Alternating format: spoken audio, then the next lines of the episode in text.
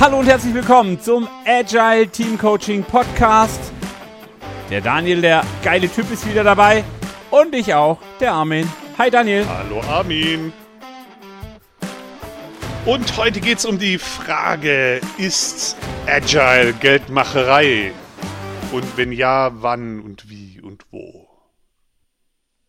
Was für eine geile Frage. Was für Ja. eine geile Frage. Finde ich, kann man sich schon mal stellen.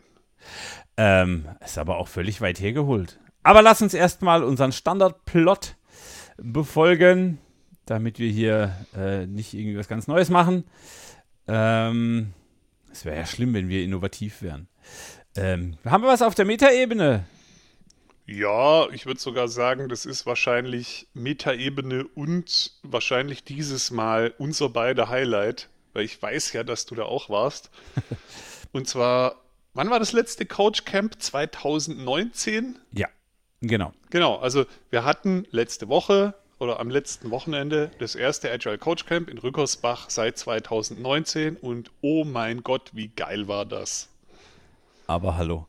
Ähm, es ist unfassbar, was passiert, wenn man lauter so verrückte Agilisten in mehrere Räume sperrt und sie einfach machen lässt, wozu sie intrinsisch Motivation verspüren. Also es gibt da kein falsch und kein richtig. Es gibt auch keine Regeln im klassischen Sinne, sondern es gibt nur das Gesetz der zwei Füße oder halt, ähm, wenn du in einem Raum bist, in dem du nichts beitragen oder mitnehmen kannst, dann verlass den Raum, such dir einen anderen meine Fresse, was für coole Leute, was für coole Themen und dann natürlich Rückersbach, schönes Hotel, äh, was für ein cooles Setting drumrum. Ja, was mich voll geflasht hat, ist, ich kann mich nicht an eine Session erinnern, wo es um Skalierung, um Scrum, um Kanban oder um sonst irgendwie sowas ging. Und meine Theorie ist, dass alle diese Diskussionen in der Pandemie halt auch online stattfinden konnten. Und die ganzen Sessions, die wir gesehen haben, das war halt genau das Zeug, was man in den letzten Jahren nicht machen konnte. Und da kam halt, wie geiles Zeug da rauskam, eine Martial Arts Session, die dann nochmal debrieft wurde, was man wo irgendwie ableiten kann für Coaching Stances und so. Oder Impro-Theaterzeug. Wir hatten irgendwie schon im Pre-Event eine Gruppe, die hat Tango Argentino gemacht, eine Stunde lang. Ich weiß nicht genau warum, ich weiß auch nicht, was sie dabei gelernt haben, aber es war einfach geil. Und ich werde auch nicht vergessen, es gab eine, äh, eine Sammlung von Methoden und Modellen, von Modellen, Entschuldigung. Und es ist für mich schon so ein. Ich habe danach gefragt, wie viele Modelle denn dazu kamen. Und dann meinte der Michael Malberg, den ich sehr schätze und der so für mich der, der, der mit dem größten Überblick ist. Und er meinte so, hey, das waren 32 Modelle und ich weiß jetzt die Zahlen nicht genau, aber so, er meinte so, drei waren auch für mich neu. Und ich so, wow, neue Modelle für dich, was ist da passiert? Der Michael sitzt irgendwie im Internet und macht nichts anderes außer diesem Modell. Der ist ein fantastischer Coach, der ist richtig genial, aber halt im Gegensatz zu mir ist er sehr auf äh, Methodenüberblick und was da so alles passiert. Ähm, voll geil, das war eine total spannende Session. Ähm, klingt jetzt sehr äh, Methoden und Modelle, was soll der Kack? Aber offensichtlich war da ganz viel Energie drin. Ja, ich, ich war nicht in der Session, aber ich habe das Flipchart nachher gesehen und auch da, da waren ganz viele Sachen, mit denen man so im ersten Moment eigentlich nicht rechnet, wenn man auf eine agile Konferenz geht. Genau. Also irgendwie Neuro-Zeug und Leadership-Zeug und alles. Also lauter so Sachen, wo ich dachte, hm, da habe ich eigentlich noch nie drüber nachgedacht, dass das da reinpassen könnte. Tut's aber offensichtlich. Es war echt richtig cool. Ja. Und natürlich, und das darf man auch nicht vergessen, es ist ein zentrales Community-Event. Community in diesem Falle heißt, äh, man hat sich auch da auf einen Regelsatz oder auf einen, auf einen Anspruch geeinigt, wie man miteinander umgeht, respektvoll, offen, sehr transparent ähm, und in diesem Jahr zum ersten Mal mit Corona-Tests und Masken und Geschissel auch sehr sicher. Und es hat funktioniert und auch das, also vielleicht wissen das nicht alle, die hier zuhören, der Daniel und ich sind im Orga-Team. Das heißt, wir haben beide einige äh, Nächte vorher schon ein bisschen geknibbelt, ob das alles klappt mit Corona und so. Oder eigentlich, ob es klappt ohne Corona. Ähm, und ich glaube, wir sind sehr glimpflich davon gekommen. Wir haben einen Kollegen, der hat positiv getestet. Ähm, und dann ist es gut, dass wir getestet haben, weil der hätte ja möglicherweise andere Leute genau. anstecken können. Der, der, der sagt aber selbst, und es ist auch vom zeitlichen Verlauf so, dass diese Ansteckung vor dem Event stattgefunden hat und dort aber dann aufgedeckt wurde, was finde ich für unser Protokoll spricht. Genau, war ziemlich cool. Haben wir auch viel gutes Feedback dazu gekriegt. Wenn ihr wissen wollt, wann das nächste Agile Coach Camp ist, agilecoachcamp.de. Da steht schon der Termin für 2023. Da gibt es auch eine Mailingliste, in die man sich eintragen kann, um die Vorinformationen zu kriegen. Ähm, und ich habe Genau. einen kleinen Artikel auf Emendare geschrieben, um meine Eindrücke dahin zu legen. Weil dieses Mal, oder habe ich böse, böse auf den Bauch gekriegt, der wunderbare äh, Mark Löffler, der ja auch schon hier in diesem Podcast war, hat mich subtil darauf hingewiesen. Ähm, ich hatte in meinem Artikel stehen, dass da nur zwei retrospektiven Experten waren, nämlich die Diana Larson und die äh, Aino, Aino? Aino Corey. Was natürlich völliger Unsinn ist, weil alle, die da sind, irgendwie retrospektiven Experten sind, aber die beiden haben halt einen gewissen Berühmtheitsstatus erlangt. Und ja, Mark Löfflers Buch ist in Reichweite. Ähm, auch das, auch er ist berühmt und auch er ist eine Kompetenz in dem Feld. Und wir alle ein bisschen. Genau. Alles Und ich, ich versuche jetzt mal kurz noch ein bisschen umgekehrte Psychologie. Agile Coach Camp nächstes Jahr auf gar keinen Fall hingehen. Das war total effizient. du bist so ein, du bist so ein Schurke. Kein Mensch merkt, was du damit tust. Vielleicht lag es an der Ankündigung. Ja, vielleicht. Ähm,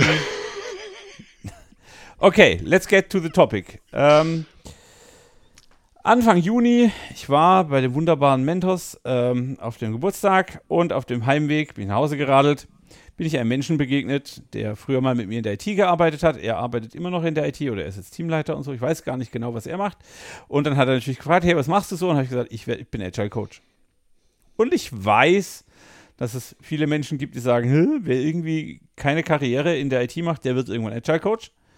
Ähm, und dann haben wir da so ein bisschen drüber gesprochen und er hat dann die steile These aufgestellt, dass der ganze Hype und dieses Scrum und dieses Agil Geldmacherei ist, weil das ist gesunder Menschenverstand. Jeder Mensch weiß, was da zu tun ist. Jeder Mensch weiß, dass wir lernen müssen, um anpassbar zu sein. Jeder Mensch weiß aus seiner Perspektive ganz natürlich, weil er es durch Fahrradfahren, Laufen, Schule etc. gelernt hat, dass dieses Inspect and Adapt völlig normal ist. Und ich konnte mich nicht erwehren zu sagen, ja, du hast ja recht. Also ich, ich finde das ja, das sollte so normal wie möglich sein. Ähm, jeder von uns sollte das können. Ähm, und dann kamen wir eben zu dem Schluss sozusagen, hey, mh, eigentlich ist dieser ganze Hype um Agile und Scrum doch eigentlich nur Geldmacherei. Da drucken sich irgendwelche Leute Euro, Euronoten äh, damit, dass sie Leuten zeigen, was sie schon lange können oder können sollten oder können müssen. Ja. Also ich tendiere auch dem absolut recht zu geben mit einer kleinen Fußnote. Ähm, wenn wir darüber reden, was aus dem ganzen Zeug geworden ist, das ist ja jetzt auch nicht mehr ganz so neu. Also ich würde immer noch sagen, im Vergleich zu Schreiner oder Schlosser ist es noch sehr neu. Aber ähm, es ist ja jetzt auch schon ein paar Jahrzehnte irgendwie in der Welt. Und ich reibe mich persönlich auch oft dran, äh, quasi an dem Zustand, was aus den Sachen geworden ist. Und ich glaube nicht, dass das immer noch im Einklang mit der ursprünglichen Idee ist. Und das ist auch das, was ich so besonders dran finde. Also dieser Anspruch zu sagen, hey, was ihr da mit Agile macht, ist doch Geldmacherei. Ich finde es total richtig, weil würden wir alle uns an die Regeln, die wir da wohl früher in der Kindheit schon mitgekriegt haben, halten, gäbe es dieses Bedürfnis nicht. Und Ja. nur damit wir klar sind, dann bräuchte es auch keine Diätberater, äh, Ernährungscoaches, ähm, Ja, ja. Sport- Achtsamkeitsbasiertes Stressmanagement, was auch Klavierlehrer, immer, genau. Also, Köche. ja, also äh, ein Klavierlehrer, der mag dir ja noch eine neue Tätigkeit beibringen, das ist ja noch was anderes, aber so, wenn wir immer nur auf das achten würden, was, von dem wir schon wissen, dass es gut für uns ist, dann äh, gäbe es ein paar moderne Industriezweige nicht mehr. ja, Ähm, und dann war meine Antwort nur du, ich gehe noch einen Schritt weiter. Ich, es gibt Firmen, die holen mich dazu, weil ich dafür sorgen kann, dass Leute mit Positivität und Dankbarkeit ihren Alltag gestalten. Und das ist hoffentlich noch viel fundamentaler. Also jeder Mensch sollte Danke sagen können. Ähm, und ich schreibe jetzt sogar ein Buch drüber. Und ja, auch dafür gibt es einen Markt und auch dafür sind Leute glücklich, dass ich vorbeikomme und Impulse setze. Das ist also kein, keine Überraschung. Ist das dann auch Geldmacherei? Und es hat die Diskussion so ging so zehn Minuten. Und irgendwann habe ich dann gesagt, ja, aber ist es nicht genau das, was die agile Community ausmacht?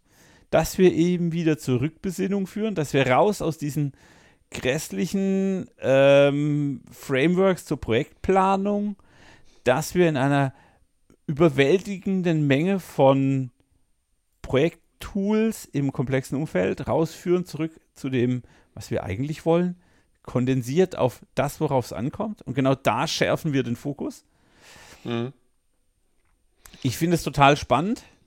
Ähm, und ja, ein Stück weit sage ich, Agilität ist Geldmacherei. Die ganzen, wir haben es schon mehrfach gehabt. Der Rant über Zertifikate ähm, ist, ist, ist famos. Äh, wir reden nur noch über Skalierungsframeworks und auch da, ganz ehrlich, Safe scheint den Markt zu gewinnen, obwohl Safe die Variante ist, die am wenigsten mit den ursprünglichen Gedanken zu tun hat, in meinen Augen. Aber ähm, in ganz vielen großen Projektausschreibungen steht Safe als Prerequisite. Kriege ich die Motten, ja. Äh, kann ich nicht ändern, ist für mich auch ja. Geldmacherei. Ähm, wer Safe, also, und das, ich, gerne hier die Einladung, wenn man diskutieren möchte, wo Safe äh, wirklich gutes Agil ist oder gute Agilität ins Unternehmen bringt, darf gerne hier in diesem Podcast mit uns diskutieren. Wir freuen uns drauf. Genau. Da bin ich allerdings ein bisschen voreingenommen. Es könnte eine naja, Diskussion werden. Also ich sehe das mittlerweile ganz entspannt. Ähm, es kommt halt darauf an, was du erreichen willst. Und es gibt tatsächlich Fälle, wo ich Safe sogar empfehlen würde. Das ist jetzt nicht mein Favorite Engagement, wo ich gerne dann auch mitmachen würde, aus Gründen. Ja. Aber ähm, Safe optimiert halt einfach auf was anderes und sich mal die Frage zu stellen, das hatten wir auch in vorherigen Folgen schon, worauf will ich eigentlich optimieren? Das ist halt eine sehr wichtige Frage, die ich mir gern mal recht früh stellen soll. Und, äh, und wenn du dann zufällig auf das optimieren willst, auf was Safe optimiert, dann nimm das halt, weil es dann wahrscheinlich die beste Antwort ist. Also, so what? Das ist doch nicht mein Problem ähm, für was du dich dann am Ende entscheidest. Ha Hauptsache, die Entscheidung macht Sinn. Ja, genau. Wie finden wir einen Weg aus diesem. Was, was macht bei dieses Thema Scrum, agiles Geldmacherei? Was ist die Antwort, die der Markt im Moment für dich findet auf diese Frage? Ja, ich glaube, ich würde gerne dazwischen noch kurz drüber reden, wie sind wir da hingekommen, weil das eigentlich auch irgendwie spannend ist. Also zumindest meiner Meinung nach, ja. Das ist jetzt auch wieder so nur meine Perspektive. Ich bin keine Studie, ich bin Samplegröße 1. Also ihr dürft gerne andere Meinungen haben und wenn ihr mehr seid wie ich, habt ihr sogar mehr Recht. äh, dann, ähm, genau. Also ich finde es total cool, da auch mal zu gucken, wie wurden die Sachen denn ursprünglich benannt, was waren da so die Diskussionsthemen und da kommst du halt recht schnell dabei raus, dass bevor das den Namen Agil hatte, war halt die gemeinsame Überschrift ein paar Jahre lang leichtgewichtige Methoden. Also es war eigentlich eine Zeit, wo offensichtlich das Problem war, dass sich völlig überbordende, völlig abstruse, unsinnige Bürokratie in der Welt breit gemacht hatte in Projekten und Menschen haben händeringend äh, äh, nach, nach leichtgewichtigen, handhabbaren, adaptierbaren Alternativen gesucht. Ja. Wir alle kennen die Prince 2 Pläne, wir alle kennen ITIL-Verfahrensweisen. Äh, yes. Genau. So, und wenn man dann zum Beispiel noch in diesem äh, C2-Wiki, was ja immer noch online ist, von diesem C2-Team. Das war das Team, was Extreme Programming erfunden hat. Die haben ja das Wiki auch ein bisschen benutzt für diese Abstimmung, so wer kommt überhaupt zu dem Meeting, wo das Agile Manifest dann geschrieben wurde. Und da stehen auch, glaube ich, heute noch die quasi die Einladungen drin, so hey Leute, ich möchte euch einladen, worüber reden wir denn? Und wenn man das durchliest, war das damals eine radikale Kampfansage eigentlich gegen diese überbordende, sinnfreie Demokratie und Dokumentationswahn und mehr Leute ins Projekt macht das Projekt schneller und alle so fehlgeleiteten Ansätze. Also gibt es so Texte, die sind, glaube ich, von Alistair Coburn. Ähm, wenn man den liest und mal daneben legt, was heute teilweise in diesem Framework-Wahnsinn passiert, dann machen wir an manchen Ecken in der agilen Community heute das, wo, wofür wir eigentlich mal die Gegenantwort sein wollten. Was schon ziemlich geil ist, irgendwie das mal zu verstehen, ja. Das hat ich habe das auch lange nicht verstanden, ja. Und jetzt sehe ich da halt irgendwie, gucke ich da mit einem anderen Blick drauf. Und ich glaube, das liegt einfach daran, ähm, also gibt es, glaube ich, zwei oder noch mehr so fundamentale Prinzipien wie so Naturgesetze, die halt einfach bei jeder Bewegung in der Welt stattfinden. Je größer und erfolgreicher etwas wird, desto mehr verwässert es. Das heißt, je, je, mehr Leute da neu reinkommen, desto weniger können sich an die ursprünglichen äh, äh, Überlegungen erinnern und machen dann eben was anderes draus, was ursprünglich mal gar nicht gemeint war. Und das zweite ist halt, jede Idee, die irgendwie erfolgreich wird, ist halt reizvoll, da Geschäftsmodelle drumherum zu bauen. Ja, und das ist ja auch irgendwie klar, wenn du mit was Geld verdienen kannst, zieht es halt Leute an, die halt Geld verdienen wollen. Klar. Und dann werden Institutionen gegründet. Und wenn du halt agil verkaufen willst, äh, äh, äh, so die McDonaldisierung betreiben willst, so Standardpakete zu einem Festpreis, wo genau das und das drin ist und wo immer gleich aussieht, überall auf der Welt. Ja, finde ich mit McDonalds als Metapher ganz cool. Naja, dann, dann, dann formalisierst du halt. Dann machst du recht rigide Formalismen, klebst Stempel drauf und verkaufst das zu irgendwelchen Standardpreisen und so. Und ich glaube, das sind so die Phänomene, wo so, wir haben die ursprünglichen Ideen vielleicht zu einem Teil vergessen und dann angefangen, so McDonalds zu werden. Jetzt stellt sich mir die Frage, ob ich mehr so ein McRib oder mehr so ein Cheeseburger bin. du bist ein McTasty Bacon. Okay. Habe ich gerade beschlossen. Das ist gut. Wenn es den überhaupt noch gibt. Ich habe keine Ahnung. Ich war da ewig nicht mehr. Ich war schon viele Monde nicht mehr bei diesem komischen und auch bei keinem anderen aus dieser äh, klasse. Ja, genau. cool. Was wären die Dinge, also wenn du ein Framework bauen müsstest, was wären die, die Thesen oder die Fundamente, auf die du dein Framework bauen würdest? Auf Gründen. Gründen ist, glaube ich, das schöne Wort. Worauf würdest du dein Framework gründen? Was wäre dir das Wichtigste? Prinzip Nummer eins, baue kein Framework. Naja, aber nun wollen Menschen ja Orientierung finden und das soll ja das Framework liefern. Also hier nennen wir es nicht Framework, nennen wir es Leitplanken, nennen wir es Orientierungspfeiler, Wegweiser. Weil, also, ist kein großes Geheimnis. Ich würde erstmal anfangen mit, der Mensch muss im Mittelpunkt stehen. Bei allem. Mhm. Und dann wäre irgendwas mit, wir brauchen einen messbaren Erfolg von Mensch zu Mensch. Durch ein Produkt, okay. durch eine Dienstleistung, durch, keine Ahnung. Ähm, das wäre so meine Nummer zwei. Mittlerweile müsste irgendwie Nachhaltigkeit und ähm, ähm, jetzt, wie geht's weiter? Heute Morgen hatte ich erst mit Mentos davon. Äh, man will nicht mehr nachhaltig sein, sondern es muss nachwachsend sein. Wir wollen also den Planeten schützen und dafür sorgen, dass der Planet sich selbst erhalten kann. Mhm. Ähm, und dann brauche ich schon wieder irgendwas zum Thema ich muss was lernen dabei. Es muss besser werden. Es muss irgendwie, egal was ich baue, ich muss darin schlauer werden. Oder ich muss daraus Erfahrung ziehen. Sonst mache ich immer den gleichen Mist. Okay, aber das ist ja kein Framework. Also was du jetzt vor, äh, formuliert hast, ist eine Liste von Dingen, die dir wichtig sind. Also man könnte es Werte nennen. Das ist ja nicht etwas, was ich nehmen kann und einfach quasi schon drinsteht, äh, äh, das, so musst du es machen, das sind die groben Schritte, hier sind die Methoden. Das ist ja völlig offen. Und das kann ich wahrscheinlich auf 100 verschiedene Arten hinkriegen. Ja, aber genau das wäre das, was ich, also das ist faktisch das, was ich auf der Arbeit tue. Ich versuche Firmen wieder zurückzubesinnen auf diese einfachen Orientierungspunkte weil ich möchte einer Horde von Entwicklern nicht zeigen, wie sie entwickeln muss. Ich muss der Horde von Entwicklern aber deutlich machen, hey, es geht darum, dass du einen Kundenmehrwert lieferst am Ende eines Sprints oder am Ende, ah, Sprint ist auch schon wieder ein überholtes Konzept, also äh, kontinuierliches Liefern. Ähm, und ich muss Führungskräften sagen, hey, ihr arbeitet mit Menschen, also stellt den Menschen in den Mittelpunkt. Ähm, und so, also das ist das, was ich tue, tatsächlich mhm. on the job. Ähm, ob das dann Framework ist oder ob es ein Wertesystem ist, ach Gott, das ist mir schon fast wurscht.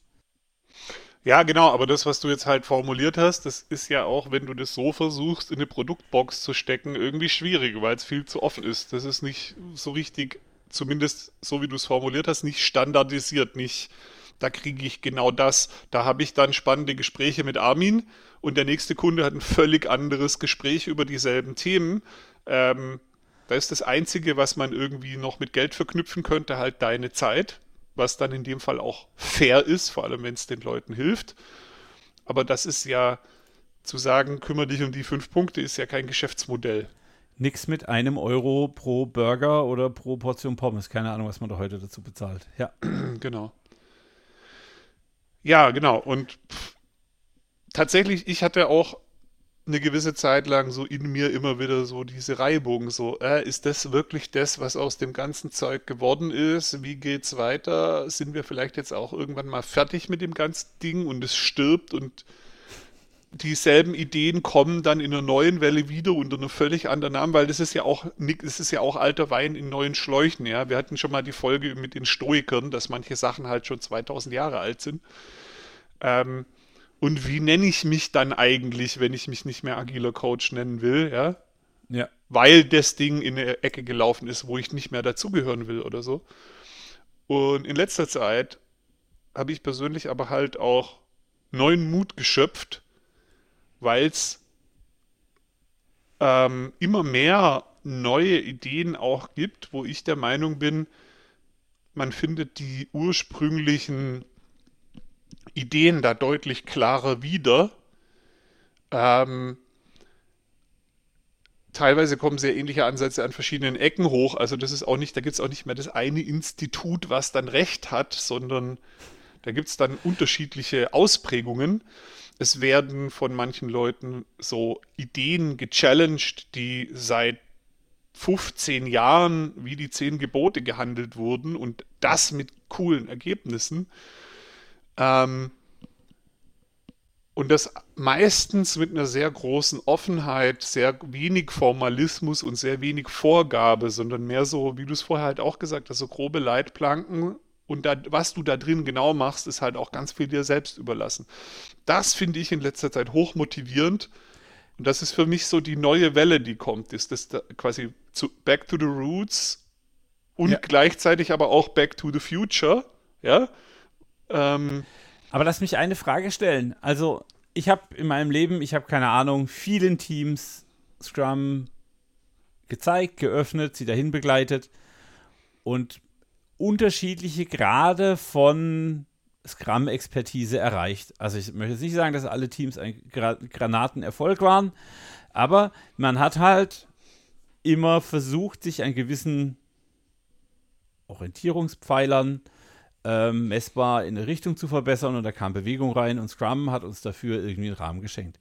War das jedes Mal das gleiche bei dir? Ich habe so viele Teams gemacht, die haben ganz unterschiedlichst gearbeitet. Also, woher kommt denn diese Idee, dass Scrum gleich sein muss oder dass ich das so, du sagst vorhin den Begriff stringent verwendet. Also ich war vieles mit meinen Teams, aber ich war nicht stringent, offensichtlich. Und schon gar nicht am Standard.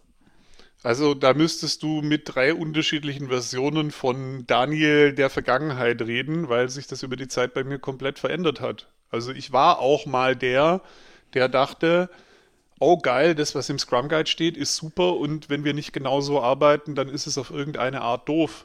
Okay. Und habe versucht, Teams dahin zu bringen, dass sie so arbeiten. Das habe ich gemacht. Ich habe dann auch gelernt, dass das halt irgendwie zumindest für mich der falsche Weg ist und dass es, dass ich auf andere Arten mehr Erfolg habe. Und in letzter Zeit muss ich dir ganz ehrlich sagen, sind wir Methoden und Best Practices und Frameworks immer egaler, ähm, und ganz oft bin ich einfach nur der, der die Aufmerksamkeit auf einen wichtigen Punkt, auf, auf eine wichtige Frage bringt und dann sofort den Ball zurückspielt und sagt, okay, und wo ist die Antwort, Leute? Jetzt lasst uns mal was ausprobieren. Und die Leute erfinden dann selber Antworten, auf die ich gar nicht gekommen wäre, die so auch im Keim Guide stehen, ganz oft aber sehr doll im, im, im, im, im Geiste dieser agilen Idee sind, was ja eh gesunder Menschenverstand ist. Ja ähm, und dann halt auch gut funktionieren. Ja, wobei, wobei jetzt muss ich ein bisschen widersprechen, weil ja, es ist gesunder Menschenverstand, sich an irgendwie einem Problem zu reiben, an sich eine Herausforderung zu stellen. Ähm, Aber es ist schon auch eine Dienstleistung und das ist dann der Teil, den ich für mich in Anspruch nehme, der Spiegel zu sein. Also dieses, hey, ich werfe dir eine Frage hin, du musst damit arbeiten. Es gibt Teams, die hassen mich, weil die Retros mit mir immer so komische Fragen nach sich ziehen. Ähm, also hassen. Also die finden es immer anstrengend, dass der Armin komische Fragen stellt. Ich glaube schon, dass die meisten Teams danach sagen, ah, okay, ich bin ein, ein kleines bisschen schlauer, ich habe mehr verstanden. Und doch ist es halt eben meine Dienstleistung, diesen Spiegel vorzuhalten, zu sagen, schau dich mal aus einer anderen Perspektive an, ist das richtig? Und dann ist das meine Dienstleistung. Ja, genau. Und, und das ist ähm, nur möglich, weil du die entsprechende Erfahrung, du verkaufst eigentlich deine Erfahrung. Du hast viele Geschichten erlebt, viele Dinge gesehen, viele Sachen ausprobiert und die Leute kaufen dich jetzt eigentlich als Reaktionsbeschleuniger.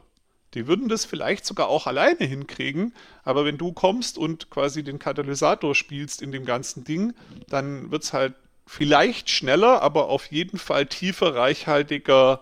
Äh, Wir wissen es nicht weil du aus diesen alten Geschichten halt weißt, wenn ich mir die Frage nicht stelle, wird es später nicht mehr gut, ja, und dann stellst du halt die Frage und Cool. Und, und das ist, das finde ich dann auch total fair, dass das Geld kostet. Ja, du bezahlst absolut. halt dann für die Erfahrung von jemand, der das, was du gemacht hast, schon zehnmal gemacht hat auf unterschiedliche Arten.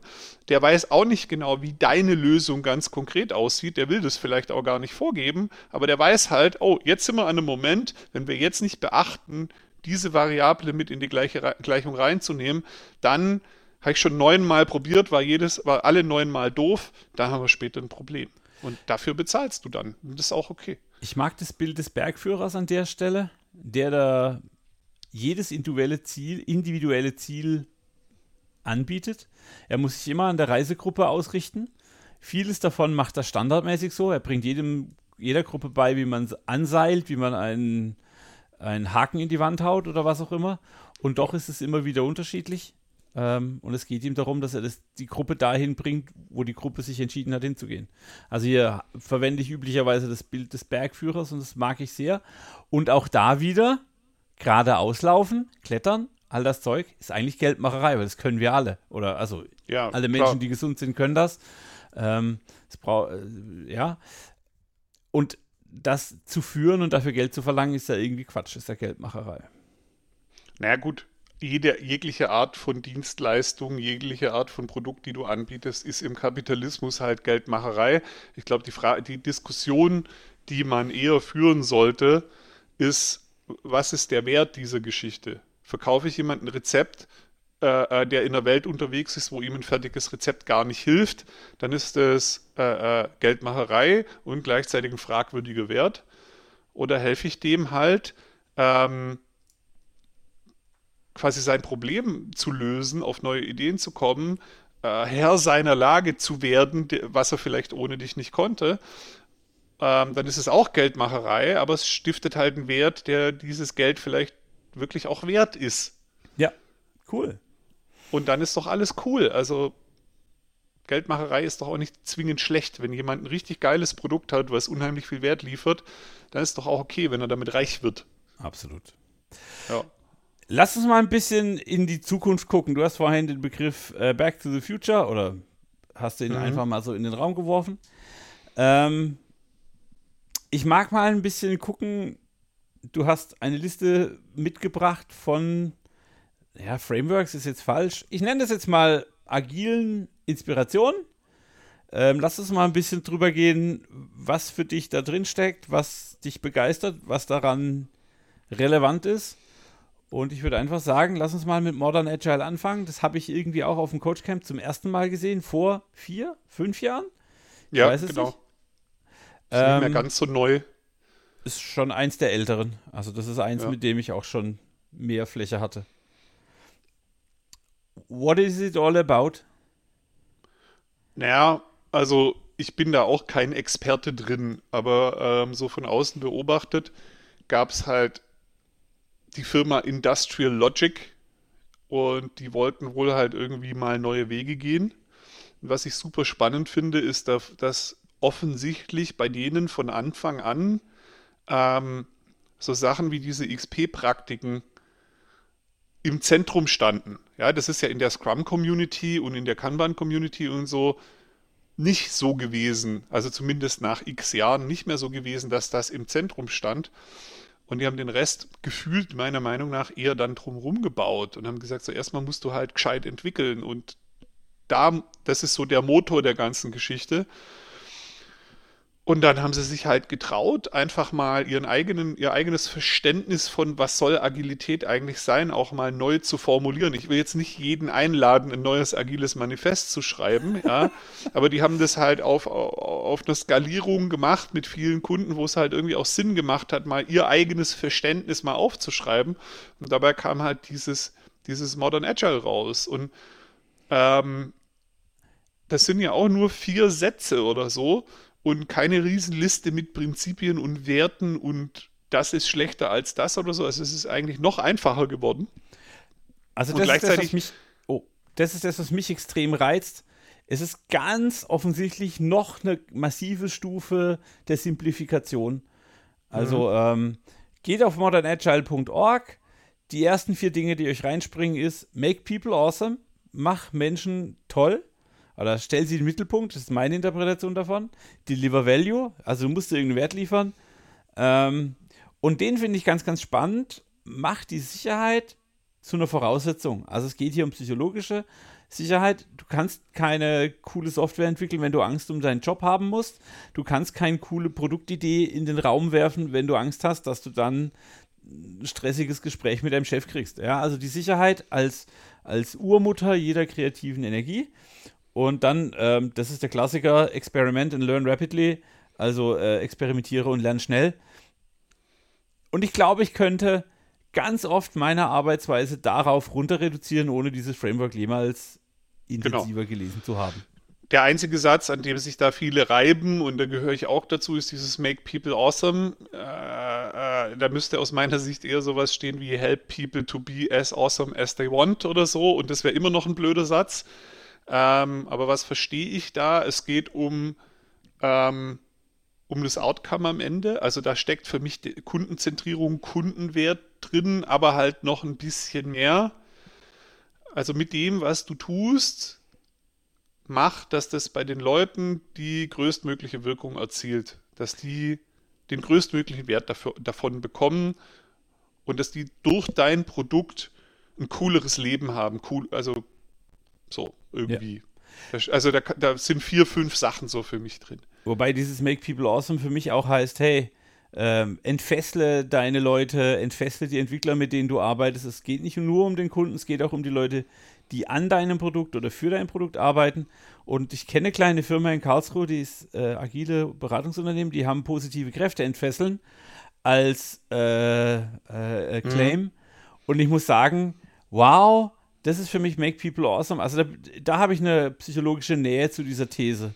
Mach Leute wunderbar, weil alles, was wir tun, ist, das steckt schon in ihnen drin und los geht's. Haben wir schon ein paar Mal besprochen, müssen wir jetzt nicht nochmal in die Tiefe gehen. Ähm, mag ich aber sehr. Also, das ist das Framework oder die, der Impuls, der mir am nächsten kommt. Äh, das finde ich wirklich, wirklich, wirklich genau. herausragend. Mich stört eigentlich nur so, also so halb dieses Make weil du, ich finde, du kannst es nicht von außen machen. Du kannst ihnen helfen, das selbst zu machen, aber da wird es auch irgendwie Wortklauberei. Ja. Okay. Ja, was, ich, was ich halt auch total cool finde an den, an den Industrial Logic Dudes, die dieses Modern Agile gemacht haben, dass sie halt auch so Sachen, an denen wir, an, die, an denen wir halt ewig festgehangen sind, die so wie die zehn Gebote waren, die halt nicht in Frage gestellt werden, dass die die halt einfach in Frage stellen. Also die haben so die, die Entwickler wieder ins Zentrum gestellt, die haben so das Ganze nochmal ein bisschen vereinfacht und die haben halt auch irgendwann schon vor Jahren gesagt, Iterationen sind eigentlich nutzlos. So. Und dann erstmal alle so, hä, was? Und dann kam aber halt eine ganz fundierte Antwort, ganz viel Erfahrung aus ihren Projekten, die sie gemacht haben. Und das ist für mich neue Wege gehen. Ja, das ist, das, das motiviert mich, dass wir, dass wir auch so alte Glaubenssätze hinterfragen als agile Community und so. Ja. Am Ende agil ohne Daily? Ja. Oder wenn es noch schlimmer wird, agil ohne Jira?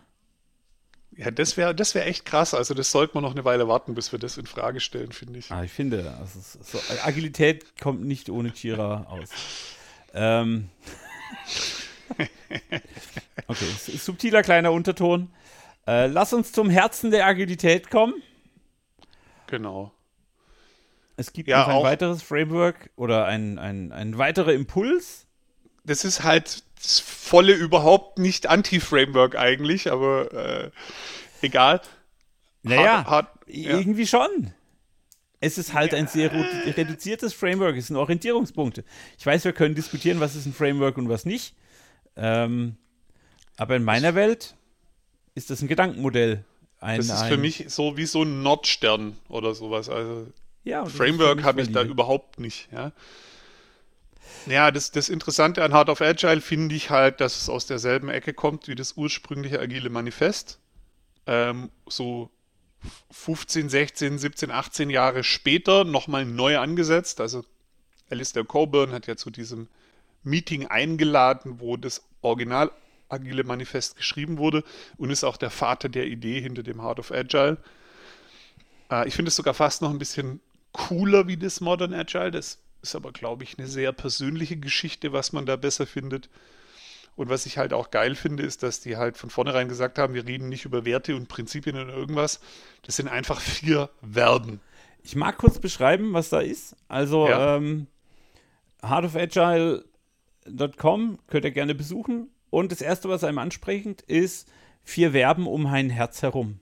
Und auch da, ähm, collaborate ganz oben, also Zusammenarbeit. Arbeite zusammen, also als, als, als Verb formuliert. Es ist nicht Collaboration, sondern es ist Collaborate. Es ist Deliver, das ist quasi liefere. Also äh, da bin ich dann wieder, das Produkt, der Kunde muss irgendwas haben. Reflect, also äh, reflektiere, lerne und improve, werde besser daraus. Ähm, und ich weiß, es ist irgendwie seltsam, aber dieses Herz in der Mitte macht es für mich nochmal menschenzentriert. Also ich finde auch da äh, ist implizit die Zentrierung auf den Menschen drin, weil sonst kannst du nicht kollaborieren. Du kannst nicht zusammenarbeiten, wenn du den Menschen äh, quasi an den Rand drängst oder irgendwie zum Werkzeug machst. Und der Mensch muss im Mittelpunkt in meiner Welt. Ähm, Mhm. Finde ich super spannend. Ich muss demnächst mal ausprobieren. Ich, ich, diese, Entst- diese Idee entsteht jetzt genau in diesem Moment. Ich glaube, ich muss demnächst mal eine Retro machen und sage, das ist ein anderes Framework. Wo sind wir schon da? Und an welchen Stellen weichen wir noch davon ab? Und bin dann mal gespannt, was das Team sagt. Ich glaube, das kann spannend sein. Liebe Teammitglieder, hört jetzt nicht hin. Das soll überraschend sein. Ähm, alle, die mit mir arbeiten, jetzt gibt bis zum nächsten Ding. Aber das probiere ich mal aus. Ja, was, was ich daran so, so cool finde, es hat auch ein bisschen gedauert, bis ich den Spirit von dem Ding so verstanden habe, ja. Aber ich habe ähm, in irgendeinem so Videoding, äh, äh, glaube ich, zu 20 Jahre Agiles Manifest Geburtstag gab es halt so ein paar agile Urgesteine, die darüber geredet haben. Und da habe ich was von Alistair Coburn gehört, der hat gesagt, du brauchst eigentlich nicht mehr wie das. Weil wenn du jetzt in irgendeiner Situation bist, du kriegst irgendeine komische E-Mail von irgendjemand, mit dem du da irgendwie zusammenarbeitest, in Anführungszeichen. Du weißt ganz automatisch selber, ob du gerade mit dem zusammenarbeitest. Und auch in dem Ausmaß, ob es möglich wäre. Ja? Und wahrscheinlich könntest du noch besser mit dem zusammenarbeiten, aber hast einfach gerade keinen Bock drauf. Und dann kannst du dich daran reiben und gucken, was, was wären jetzt wieder mehr Zusammenarbeit. Also wenn ich einfach nur das nehme, da kann ich ganz viel für mich, für mich ableiten. Und bei den anderen ist es halt genauso.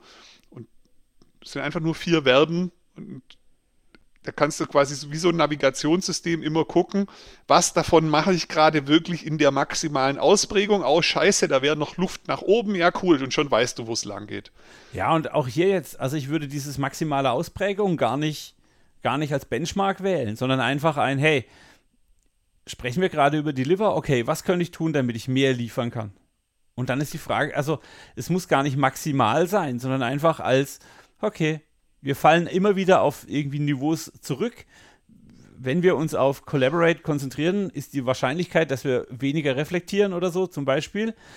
Und sich da immer wieder im Kreis rumzufragen oder eigentlich im Viereck rumzufragen, okay, wo könnte ich besser werden, ist voll geil. Finde ich voll Das finde cool. ich auch das nächste Geniale da drin, weil du könntest da aus meiner Sicht ein Um zu überall dazwischen hängen. Collaborate, also arbeite zusammen, um zu liefern, um Feedback darauf zu kriegen, weil dadurch kann ich reflektieren, um etwas zu verbessern, um noch besser zusammenzuarbeiten, um noch besser zu liefern. Also da ist so ein, Da ist eigentlich noch ein Um zu. Ja. Und, und damit habe ich alle Sachen, die in dem alten Manifest drin waren, irgendwo da drin vergraben. Und ich will ganz klar sagen, dass ich glaube, wenn man sich ein bisschen mit Abstand das Alte anschaut, kommt man aufs gleiche Ergebnis. Also ich habe äh, Heart of Agile nie gelesen, nie gesehen. Und ich würde trotzdem in Anspruch nehmen, dass das die vier Grundfesseln sind, auf denen ganz viel baut von dem, was ich mit meinen Scrum-Teams bisher gebaut habe. Ja. Äh, weil, ja, okay, ich war jetzt vielleicht nicht so der, der, der, der uh, Scrum by the Book-Typ. War ich nie, werde ich wahrscheinlich auch nicht mehr. Ich glaube nicht, dass ich einen Scrum Guide jemals auswendig lerne. Ähm, und doch führt es einen natürlich ganz klar in die Richtung. Also von dem her, ich möchte jetzt den alten Scrum Guide nicht schlecht machen. Ich sage nur, ich mag die Konzentration, ich mag die Reduktion um das Maximum. Also es ist wirklich toll, das hier so anzuschauen.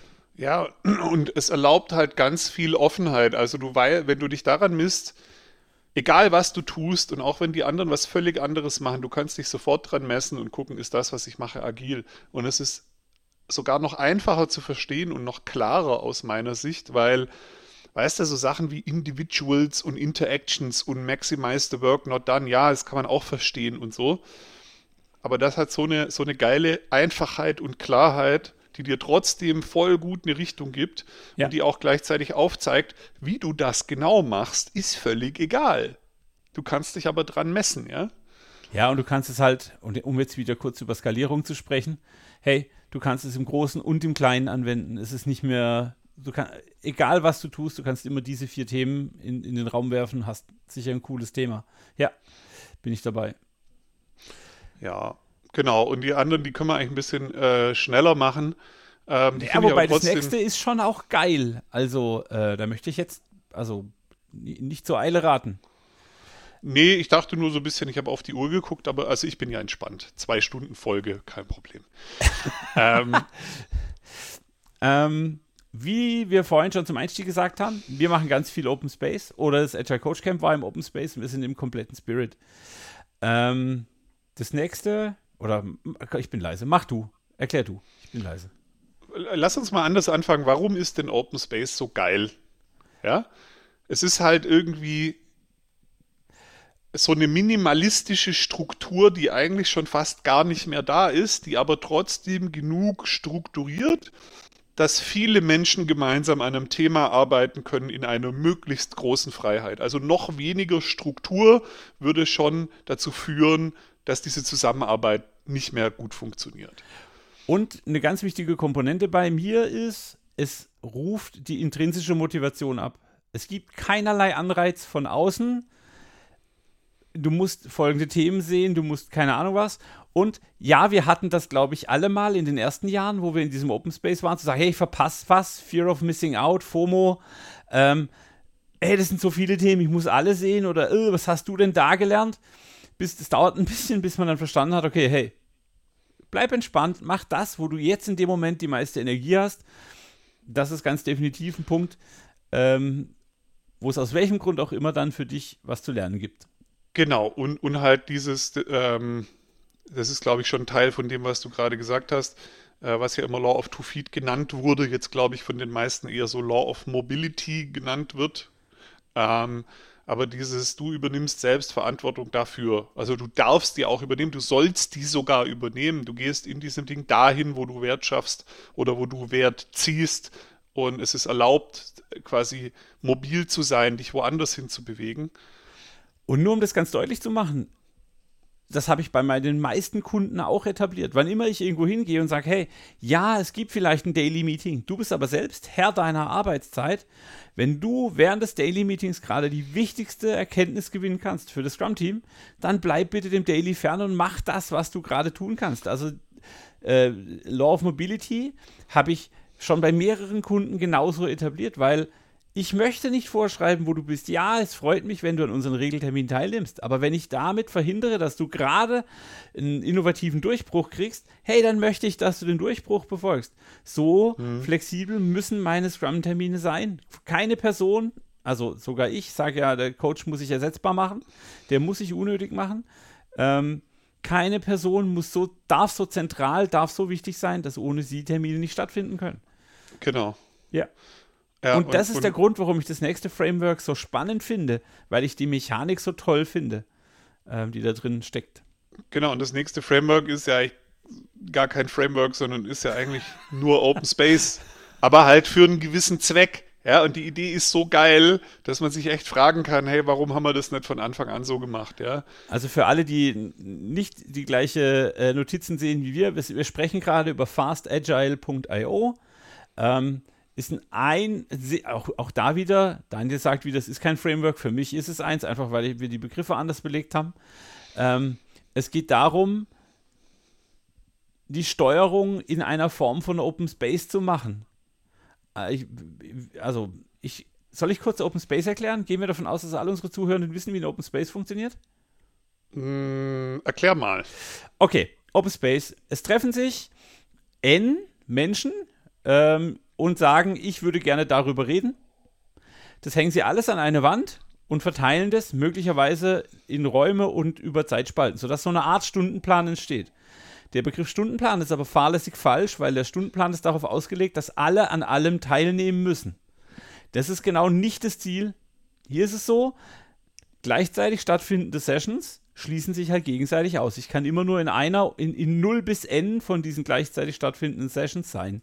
Wie gesagt, folge deinen Füßen, the law of the two feet, geh dahin, wo du was lernen kannst, wo du es beitragen kannst oder wo du irgendwie inspiriert wirst. Und wenn du von keiner der aktuellen Sessions inspiriert wirst, setz dich an den, ans Wasserloch, also an die, an die Bar, an die Kaffeemaschine, an die Müslibude. Und es ist wahrscheinlich, dass du da auch coole Gespräche haben wirst mit anderen Leuten, die gerade nicht so, ja.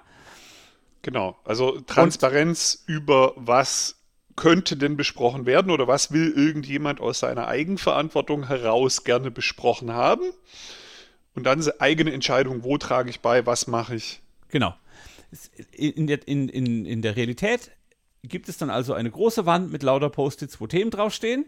Da steht man morgens davor, schaut sich an, okay, das könnte mich interessieren, das könnte mich interessieren, das könnte mich interessieren. Und eine ganz wichtige Komponente ist, ich kann jede Session verlassen und betreten, wann immer ich Lust habe. Wenn ich also jetzt gerade in der Diskussion äh, mit Daniel bin und gerade stelle ich fest, es ist nichts mehr für mich drin, dann kann ich rausgehen, ohne dass für Daniel der Eindruck entsteht, der Armin mag mich nicht mehr, der Armin behandelt mich respektlos, der Armin bla bla bla. All diese negativen Dinge sind einfach rausgenommen, weil man sagt, hey, ich, re ich respektiere das Thema, aber ich kann gerade mit meiner Energie nichts mehr dazu beitragen. Es ist also respektvoller, den Raum zu verlassen.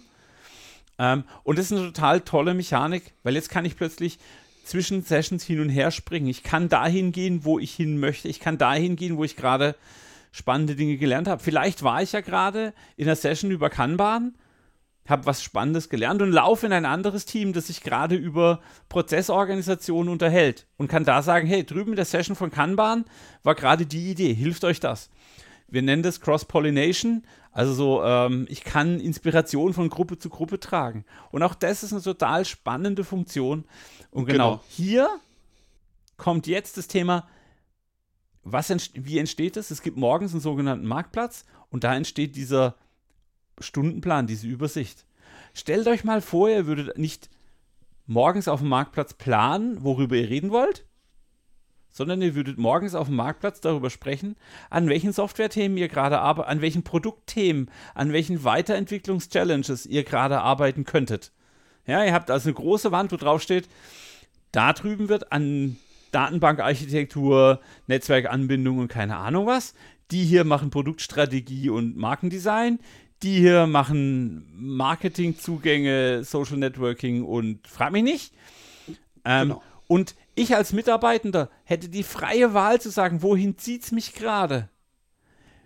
Ist ein total spannender Gedanke, den ich total, also ähm, finde ich eine totale Inspiration, weil ich damit der intrinsischen Motivation so nahe kommen kann, wenn es klappt. Ja, und, und was ich halt so geil finde, ist, da wird auch wieder dieses stabile, stabile Teams ist ja wie Iterationen eins von den Sachen, die auf den Steintafeln stehen, die Moses vom Berg gebracht hat.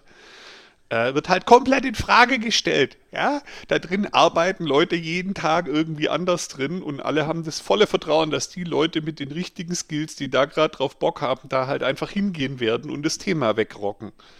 Und scheinbar passiert es dann auch, wenn man es halt äh, mit den richtigen Leuten macht oder ähm, Also ich will nicht behaupten, dass es immer funktioniert, aber ich glaube, dass die Wahrscheinlichkeit hoch ist, dass das nach Eingewöhnungsphase sehr oft funktioniert. Und ähm, genau, und was mir noch fehlt an Armins Open Space Erklärung, ist es trotzdem möglich, einen Open Space zu haben, der eben als, als äh, äh, äh, quasi Klammer drumrum ein gemeinsames Thema hat oder ein gemeinsames Problem, was auch der Zweck ist, den Open Space einzuberufen. Und am Ende ist häufig dann ein Teilen der Ergebnisse. Ja, also ja. es ist durchaus auch ein, wir machen das um und wir haben das und das gemacht und so geht es weiter als Klammer außenrum. Und gerade diese, diese äh, Fast Agile Leute, die dieses Fluid nennen, die das formuliert haben, sagen halt, eigentlich ist Open Space doch das beste Skalierungsframework. Ja, also da kannst du kurz mal aufziehen, Leute, was ist, was ist die Challenge? Also Thema des Open Space ist dann vielleicht die Produktvision. Was müssen wir tun? Wer geht wohin? Und am Ende guckst du nochmal drauf, okay, was haben wir geschafft? Das ist vielleicht auch das Futter für den, für den nächsten, für den nächsten Start. Ähm, und das ist das Skalierungsframework. Ich finde das hoch inspirierend. Alles, was du brauchst, ist die kleine Orientierung darauf. Ähm, es, jede Session muss ein Ergebnis haben, weil wir den Fortschritt sichern wollen. Ähm, das ist unsere Vision, das ist unsere overarching Goal. Also das ist unsere, das mhm. ist das, woran wir uns orientieren. Das ist uns wichtig. Und hey, arbeitet zusammen, hat Spaß und ähm, macht das, wo ihr gerade am meisten Energie habt, weil potenziell führt das dazu, dass du genau das tust, was du gerade am ehesten tun kannst. Finde ich, find ich total, würde ich gerne mal irgendwie experimentell ausprobieren. Finde ich genau, total es, super. Es, es steht halt mit beiden Füßen, hehe, Law of Two Feet, Zwinker, Zwinker. Es steht halt mit, zweiten, mit beiden Füßen ganz fest in diesem Glaubenssatz, was wir eigentlich schon seit Lean wissen, dass die Mitarbeiter eh am besten wissen, was zu tun ist und wie ja, die Tür noch weiter aufmachen wie Open Space kannst du eigentlich nicht. So, hey Leute, hier ist das Problem, macht das mal klein und kümmert euch mal drum, dass das irgendwie funktioniert. Hat schon Steve Jobs gesagt, ähm, wir kaufen uns die teuersten Leute im Silicon Valley. Es wäre bescheuert und Geldverschwendung, wenn wir ihnen dann noch sagen würden, ähm, was sie arbeiten sollen. Wir kaufen die Leute, die von selbst wissen, was sie arbeiten sollen. Das ist quasi genau. die Implementierung daraus. Total gut. Genau. Und, und es ist ähm, so gesehen ja auch keine ganz neue Idee mehr mit dem Open Space. Ähm, nur halt Open Space für den Umsetzungsteil zu nehmen, ist so ein bisschen neu. Ähm, weil es gibt ja schon seit ein paar Jahren ähm, diese Open Space Agility Leute, die aber halt das quasi Open Space benutzt haben und da gibt es schon ganz viel Erfahrung darin, Agilität überhaupt einzuführen. Und ich finde hoch inspirierend, mal drüber nachzudenken, einfach beides zu machen. Also zu sagen, Leute, okay, Firma will agil werden, was ist das Ziel? Wir machen einfach mal ein Open Space oder sowas ähnliches, sehr organisches zu. Hey, bestimmt doch einfach mal selber, was ihr ausprobieren wollt. Was ja. wisst ihr denn? Was wollt ihr probieren? Okay, und so werden wir jetzt agil. Und dann, um das Produkt zu bauen, eben ein ähnliches Vorgehen. Hey Leute, hier ist das Ziel, so kümmert euch mal drum. Ähm, hoch, hoch organisch, hoch dynamisch, wahrscheinlich sogar, ähm, wahrscheinlich ist so ein System, wenn es erstmal funktioniert, auch noch viel fähiger, einen hohen Grad an Komplexität zu gehen, wie ein Framework, wo sagt, es gibt feste Teams und feste Meetings. Und, und es ist natürlich auch extrem reaktionsfähig, weil du aus allen Leuten Input kriegst und du kriegst alle Leute dahin zu sagen, okay, wir können jetzt unsere Richtung, unsere Position, unsere nächsten Schritte anpassen. Wie geil ist das? Ja. Genau. Cool. Ja, und ich finde das hoch inspirierend. Das macht mir auch als jemand, der zwischendrin schon immer mal wieder so ein bisschen grumpy auf agil war, macht es halt auch neuen Mut. Wenn das die Richtung ist, dass wir solche Sachen jetzt mehr ausprobieren in Unternehmen und so, dann sind wir einfach noch nicht fertig. Ja, und dann macht es auch Sinn, dass es uns weitergibt. Und ähm, wenn ich dafür Geld bekomme, ist es immer noch Geldmacherei, aber wir sind weit weg von dieser McDonaldsisierung und von dem hier ist dein Certified Burger ja. Ähm, und, und das ist halt viel, viel geiler.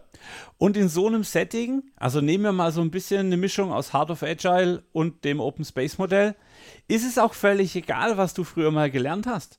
Weil du, egal wo du bist, dich einbringen kannst mit dem, was du halt gerade an Talenten, an Erfahrung, an Story, an was auch immer hast. Und ja, manchmal brauchen wir technische Skills. Völlig fair, alles cool. Aber es gibt halt auch ganz viele Stellen, wo es nicht mehr darum geht, sondern da geht es um die Idee, da geht es um den kreativen Ansatz dahinter, da geht es um, um Mitdenken, um Bereichern und da brauche ich nicht immer, ich muss nicht immer Java-Entwickler sein, um Produktentwicklung zu machen. Ja. Genau. Cool. Komm, ein letztes haben wir noch. Ähm, ja, äh, keine wirkliche Ahnung davon, aber ein neueres Finding und irgendwie auch inspirierend, erinnert mich ein bisschen an das Agile Fluency Ding von Diana Larsen. Äh, Grow, Growth, Growth Method, also äh, wie Grow, dieses Coaching-Modell nur mit einem S hinten, also Wachstumsmethode auf Deutsch gesagt.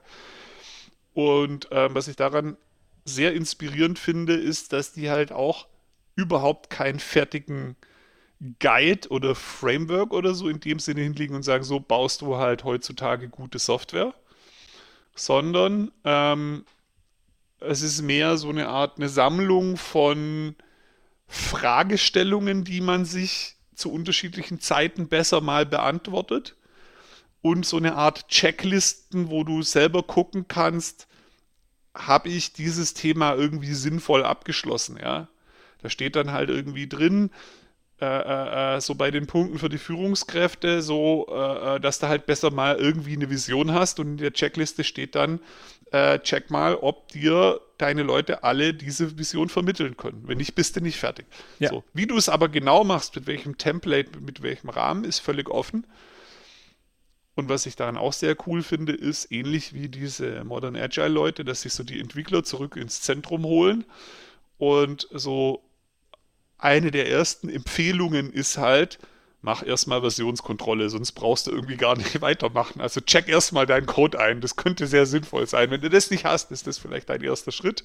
Ja, und so in dem Style geht es dann auch weiter. Finde ich sehr erfrischend. Mal wieder völlig anders. Und auch das ähm, wirkt auf mich überhaupt nicht rigide oder äh, vorgabenlastig, Ganz im Gegenteil, die Webseite sagt an manchen Stellen auch, hey, das ist überhaupt nicht fertig, das ist einfach nur unser aktueller Diskussionsstand, keine Garantie, dass irgendwas davon funktioniert. Genau. Sie referenzieren auch immer wieder auf Cinefin-Modell und sagen, hey, hier sind wir im Hochkomplexen, wir können es euch nicht sagen, wie das bei euch wird. Ähm, probiert was genau. aus und lernt was daraus, dokumentiert das, damit es für die Nachwelt sichert und dann probiert den nächsten Schritt aus. Mal schauen, ob der passt. Total genau. spannend und auch die haben ein schönes Modell. Ähm, um fachliche und soziale Komplexitäten miteinander äh, in Deckung zu bringen. Ähm, sehr, sehr spannend. Aber an dieser Stelle, nach fast einer Stunde, lieber Daniel, ähm, dafür, dass wir nur mal zwei Stichworte notiert haben, äh, haben wir wieder äh, gequasselt ohne Ende. Ja, das Thema ist halt wirklich auch ein Begeisterungsthema im Moment, weil ich kann es, ich habe es vorher schon mal gesagt, ich sage es einfach nochmal, diese Sachen, das sind die, die mir im Moment an der agilen Community neuen Mut machen und mich neu für meinen Job begeistern. Weil das, was der Kollege wahrscheinlich gemeint hat, ich kenne ihn ja nicht, ich weiß es nicht genau, mit Geldmacherei, das finde ich halt auch doof. Ja.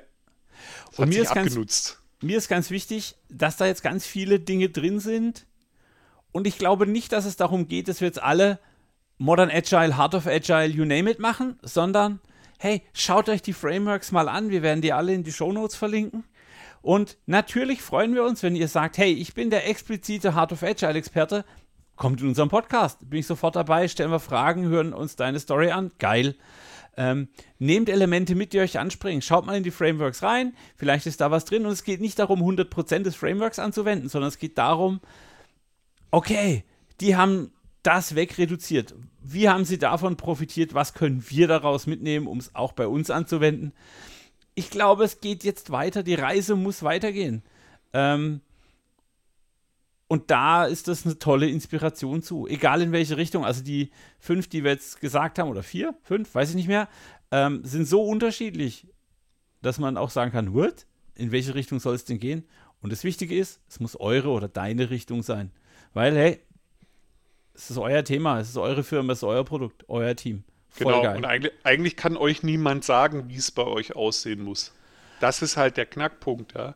Kann euch höchstens helfen, den Prozess äh, besser, schneller, tiefer, optionsreicher zu gestalten, selber dahin zu kommen. Ähm, Und das ist dann auch das, wofür die Person Geld verdient hat, das um, um nochmal die Geldmacherei zu unterstreichen.